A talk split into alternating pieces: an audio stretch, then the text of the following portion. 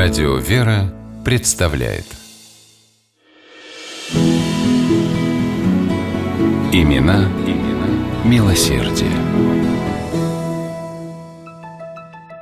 По запыленной проселочной дороге, обросшей по обочинам высокой травой, шагала девочка. На вид ей можно было дать лет 12. Аккуратные тугие косички, отглаженные пышные банты. И только лицо, не по-детски серьезное и сосредоточенное. Девочку звали Дилька, точнее Лида, но друзья и домашние чаще всего называли ее этим смешным, звонким именем. «Дилька, ты куда?» – кричали девочки, идущие ей навстречу соседские ребята.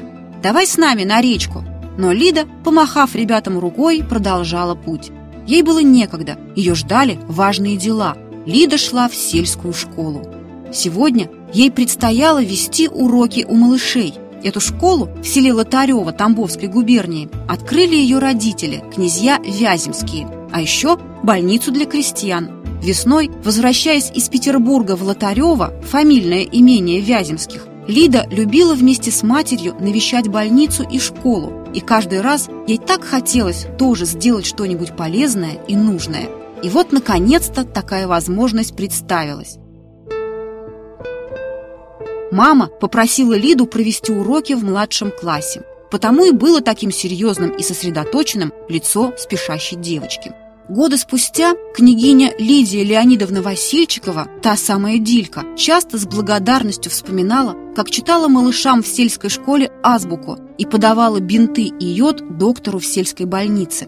Это были первые уроки милосердия, которые Лидия Леонидовна запомнила на всю жизнь. Повзрослев и получив хорошее образование, прослушав даже небольшой курс лекций в Оксфордском университете, Лида решила помогать приютским школам в Петербурге. Она давала воспитанникам приютов бесплатные уроки, в том числе и английского языка, который, кстати, в то время считался довольно дорогостоящим предметом. А потом началась русско-японская война, во время которой Лида безвозмездно трудилась на складах Красного Креста, которым руководила ее мать, княгиня Вяземская. В 22 года Лидия вышла замуж за князя Илариона Васильчикова и вместе с супругом переехала из Петербурга в Ковенскую губернию. Там ее застало известие о начале Первой мировой войны. Не привыкшая бежать от трудностей, Лидия Леонидовна организовала в Ковно отделение Красного Креста. Под ее руководством на Северо-Западном фронте была создана целая сеть военно-полевых госпиталей, в каждом из которых Лидия Васильчикова успела потрудиться сестрой милосердия. Она бесстрашно ухаживала за ранеными, находясь буквально на линии фронта, и заслужила две георгиевские медали за храбрость. Но не за наградами гналась Лидия Леонидовна. Жить, заботясь о людях, помогать и любить ближнего так, как заповедовал нам сам Христос. Этого Васильчикова желала больше всего на свете. Однако пришел семнадцатый год, а вместе с ним непонятная новая реальность, в которой милосердие стало приравниваться к преступлению.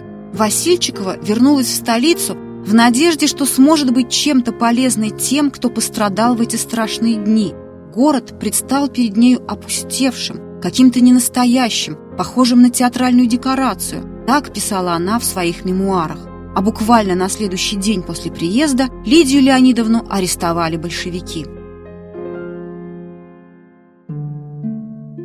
После тюрьмы, бесконечных допросов и чудовищных обвинений ей чудом удалось выйти на свободу.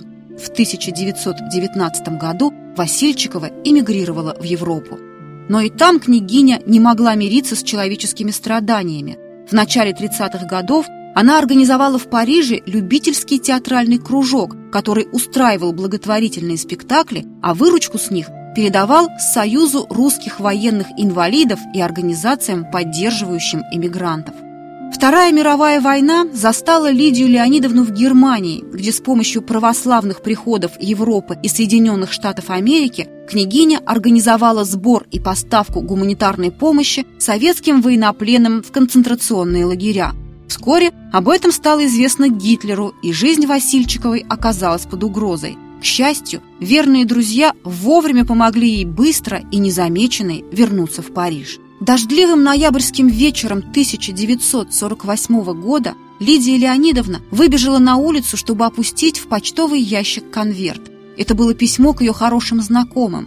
Васильчикова предлагала им поучаствовать в организации помощи ветеранам и инвалидам Второй мировой. Возвращаясь, она не заметила мчавшийся по бульвару автомобиль. С мыслями о том, как помочь другим, она погибла под колесами машины недалеко от собственного дома. Имена, имена милосердие.